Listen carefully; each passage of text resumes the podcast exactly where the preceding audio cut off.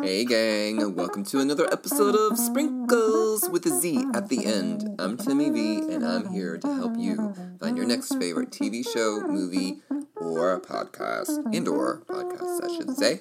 Um, we have a terrific episode today. We have um, a fantastic new um, Netflix original, Netflix original, um, called Babylon Berlin, which is fantastic. Did I already say that? I think I did. And then an incredible um, podcast called S Town by the um, creators of This American Life and Serial, um, which is just phenomenal. We'll be talking about that. And then there will be a tasty treat sensation to end all tasty treat. That's not true. I'm not even going to say that because you can never end tasty treat sensations. They just go on and on and on and on and on um, because that's what makes life worth enjoyable. That's what what that's what makes life enjoyable. Yes, I guess well, that's what makes life enjoyable. Um, I'm not sure what I said originally, but it wasn't quite right. Um, that and love, I guess. Those two things, tasty treats and love. That's the whole purpose of life. Anyway, um, so um, get ready and enjoy the show.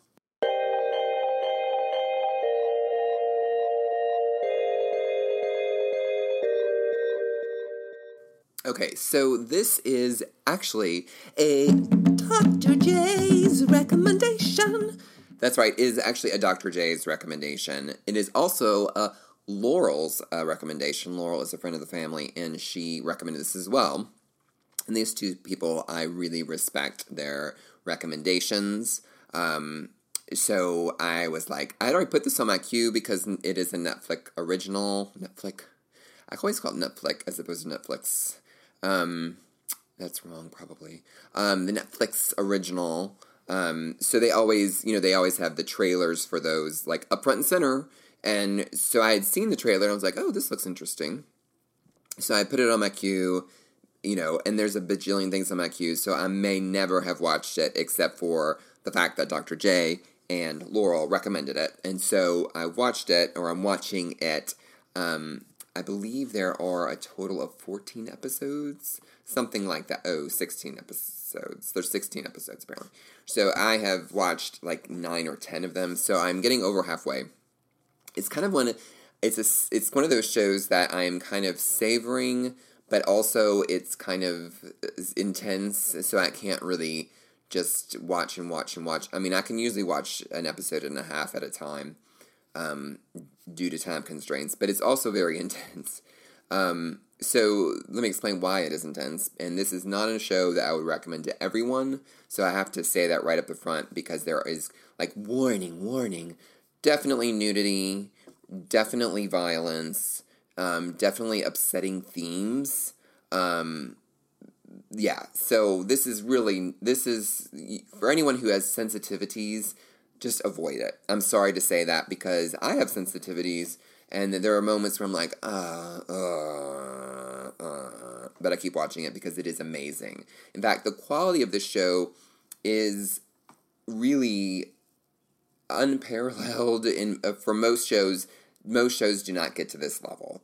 Um, the show, um, the level of writing, acting, costumes, sets I mean, it just goes on and on and on. Like the just the high, high, high caliber. The only thing that detracts from it is the violence, and it unfortunately um, it goes along with the the subject matter. So let me explain the, the basic premise of the show. Is it's set in nineteen I think twenty nine Germany. So this is after World War One, before World War Two. Um, it's set in Berlin the premise is basically that the main character is from Cologne. He's come to Berlin on a special mission. He is a, like a police detective. So he starts working with the Berlin um, police office um, on like on the Vice Squad. So of course there's hence a lot of nudity, drugs, da da you know, pornography, that kind of thing with the Vice Squad. So you see, and th- there's no holds bar. So there's there's a lot of nudity in this, a lot. Um, and so so FYI. Um, and so he, you know, he's with Vice Squad, and he has his own kind of secret mission he's working on. But in the backdrop, there's a lot of other things happening in Germany at that time. Um, you have these um, Russian uh, Bolsheviks um, who are aligned with Trotsky, who has now fled Russia, um, but is trying to secretly overthrow Stalin, who is now in control of Russia.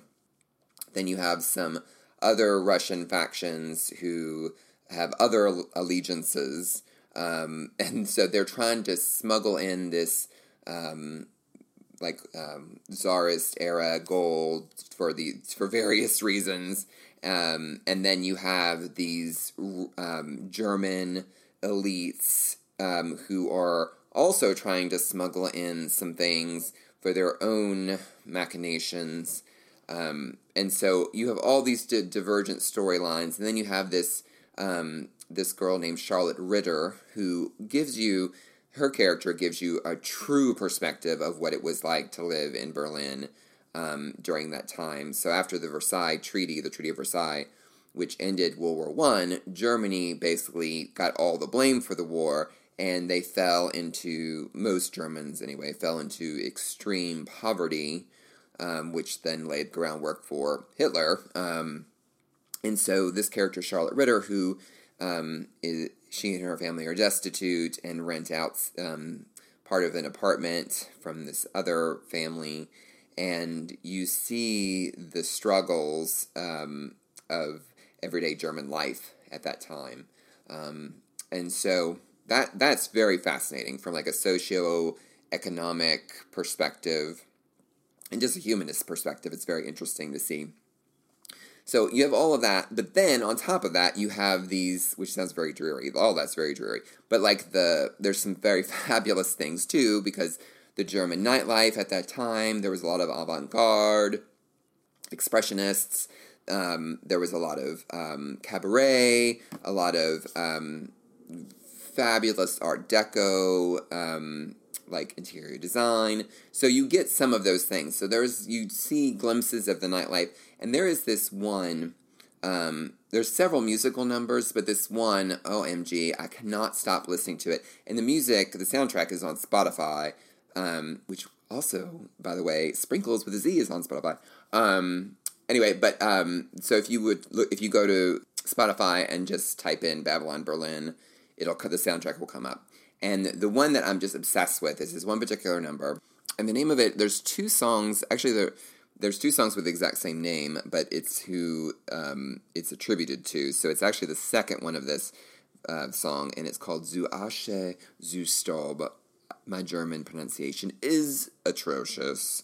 Uh, the German side of my family, I'm sure, would hate to hear my pronunciation of this, but I'm afraid that that is unfortunately as good as it's going to get. Um, it's ZU space A S C H E, comma, ZU space S T A U B. Um, and it's it's per- the performance that I'm talking about, and the song that I'm talking about is by Severija, which is a Lithuanian born actress who plays um, a very integral role in this. Um, she plays this Russian countess She's fantastic. She is phenomenal. This uh, this particular song and this particular number is it will blow you away. Oh my gosh. So the entire the the cast is is astonishing. I have never seen any of these actors or actresses before. They've been in apparently you know numerous other productions, um, but I have not seen them before. They are they are quite the powerhouse. Particularly um, the main star of Volker uh, Bruch B R U C H, mm, um, and Liv Lisa Fries. Um, she is fantastic. She is a scene sealer. She's a scene sealer. She's a scene stealer. she steals scenes. Um, um, Peter Kurth, who plays the very interesting character of Bruno Wolter, um, he is he's also a scene stealer. Um, and, can really bring about a lot of feelings um, because of uh, what his character is doing in whatever scene he's in. Um, this whole thing is phenomenal. It is. It reminds me of kind of a Coen brother movie, like the early. It kind of reminds me of um, one of their most powerful films, I think, and probably one of their least um, known on the street, so to speak. And I'm, I'm, I'm, i know that movie critics would all know about it, but um, for you know, but Miller's Crossing, um, which was 1990, um, with Marcia Guy. okay, let's take that one more time. Marcia Gay Hayden. Um, oh my gosh, it's Marcia Gay Harden. She's fantastic. She was in um, the. I was going to say she was in Jack Black. She was in Meet Joe Black. Wow. Okay. Um, she is one of my favorite actresses. I've gushed over her before. I'm not sure what movie I was gushing over her, but um, what movie I was talking about in what previous podcast. But she is fantastic. Anyway, long story short, Miller's Crossing. It reminds me of this. It this movie does not really have a sense of humor. I mean, there's definitely humor in it, very sparingly. Um, the thing about the movie is that there's such humanness in it. You really feel for a lot of the characters. There's a lot of characters you're like you don't give much much much much a care for because they're just really kind of um, not caring nice people. But then the the the, the few really nice people and the, the downtrodden, you are so hopeful for and very scared for because you already know the way that this this is a very realist perspective. It's not like a Disney film where everything's going to work out. Um, that's another reason I wanted to go ahead and recommend it, um, even though I haven't seen it all the way through yet, um, just because it's fantastic and I would love for people to watch it so I can talk to people about it. Uh, because it is it's just phenomenal. But again, if you have any sensitivities to violence, nudity, sexual themes like vi- sexual violence, do not watch this. I'm sorry, I cannot recommend it um, because of those reasons. If you can stomach those things, um, you will really appreciate the work, the art, craft that is involved in this. Um, again, Babylon Berlin. There were two seasons, but um, it they packaged it together. I actually while I was um, you know doing the research about names and stuff for this, I came across oh it's like two seasons. I was like, yay, it's gonna have another season. No, it's like the two seasons. They they already aired both apparently both seasons. Um, in Berlin and or Germany, and so they just combine them into one big old thing in America. So I am doubtful that there will be any more um, after this. So that's another reason I'm savoring it. Anyway, so put it on your queue. Babylon Berlin. Enjoy.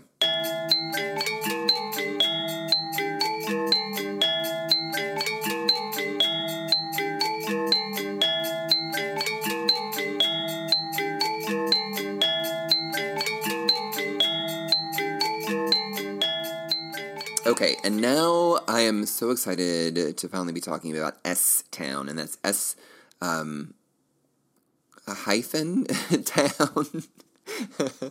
it actually stands for S expletive. It's like an expletive town, um, but they chose to call it S Town to be viewer friendly. And since this is a viewer friendly show, we will use the S dash town uh, also as the title.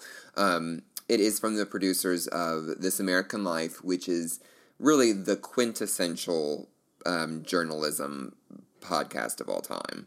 Um, there's no hesitation in me saying that. And then uh, followed also by the, I don't want to say conjoined, but the related podcast from the producers, the, the podcast of Serial also, which is like what really was, I think, brought a lot of people into podcasts into the mainstream. I should should say, it made pe- people who are talking about it, and it's just, it's something that's not like This American Life is a radio show that has a podcast. Serial was just it's like a podcast that just broke. Um, into the mainstream like nobody's business, and people were all talking about, what do you think? Did he do it? Did he do it? Blah, blah, blah, blah, blah, blah, blah. And we'll talk about that at another time. But today we're talking about S Town. So um, the um, S Town is the the creation of Brian Reed, who is a journalist, and he was contacted um, by a gentleman by the name of um, John B. McLemore, um, who at the time lived in Woodstock, Alabama, and he was contacted about a potential story idea about this. Um, because Woodstock is this tiny town, and there was this story going around that someone had been murdered by this kind of well-to-do family's son, and it was just this this thing. And so Brian Reed went to investigate, and that's how it all starts out. Well, this story takes a complete turn and becomes a story about something very, very different. Um, it is, it is the, the type of small town southern story a la Flannery O'Connor, a la um, the oh my gosh, the writer of The Glass Menagerie, Tennessee Williams. Thank you, I knew that Tennessee Williams, a la like Henry Miller, um, Air Conditioned Nightmare. Um, when like when he went to the South, it it captures like this quirky char- these quirky characters like the of the South. Um, and it brings to light kind of the what happens when people are prevented from being who they really are and not appreciated for who they are, but at the same time, somehow being accepted into this small community because it's a small community, so they have to be accepted, but they're still on the outside. It is I cannot, and I don't really want to tell you much more than that, but it is, it's unbelievable. And there is definitely, along the same lines, um, uh, with Serial particularly, there is this kind of criticism that you'll see online if you look it up, which I would advise you not to look up, um, just so that you, the story can unfold, um, and then you can decide for yourself how you feel about it. Um, but there is definitely there when you have something like a documentary. It's kind of like Grey Gardens, which I don't think I've talked about yet, but will be on um, a future episode of Sprinkles. When you document something, you become part of the story, and then just the fact that you're doing a story about these people becomes part of their story, and then it changes their lives. And that is part of what happens here. Um, so there's a really an ethical dilemma. I don't know that you could ever just say, as an artist, like a documentarian or a journalist, that I am just here to witness. Because what happens is the witnessing um, then it gets witnessed by the general public, and then things happen from there. Um, so there is definitely some, you know, ethical dilemmas that come up. Just the concept of this type of show. Um, but it is is very well done. I feel it's very respectful to those involved. Um, but there's definitely some there are definitely consequences due to the the podcast. Um, and so I would advise you after listening to the podcast, um, like looking it up and seeing the aftermath of the pod, like what the pod, what happens. Um, so I know that all sounds very mysterious, but I think it's important um, as far as like a piece of art and a piece of Americana, which this definitely is Americana. Like you couldn't have this kind of story in any other country. It is such an American story, um, just because of the way that our because so much of of what the story is about is American culture. Um, it's it's about John B. McLemore, but it's about how he fit in or did not fit into American culture, and like it is, and it is intense. I mean, there are it is this is not a light, happy-go-lucky kind of podcast. So, unfortunately, the two things I'm recommending today are not for the faint of heart, um, but it is for you know, for anyone who appreciates the human condition, this podcast really captures that beautifully.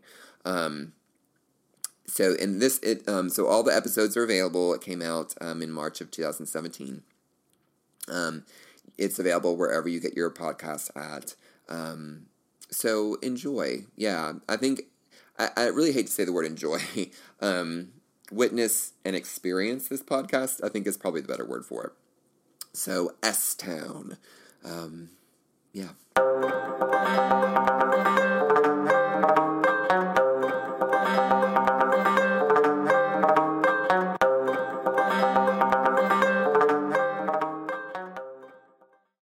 Okay, wow. So this was a heavy show today. I'm so sorry, sprinklers.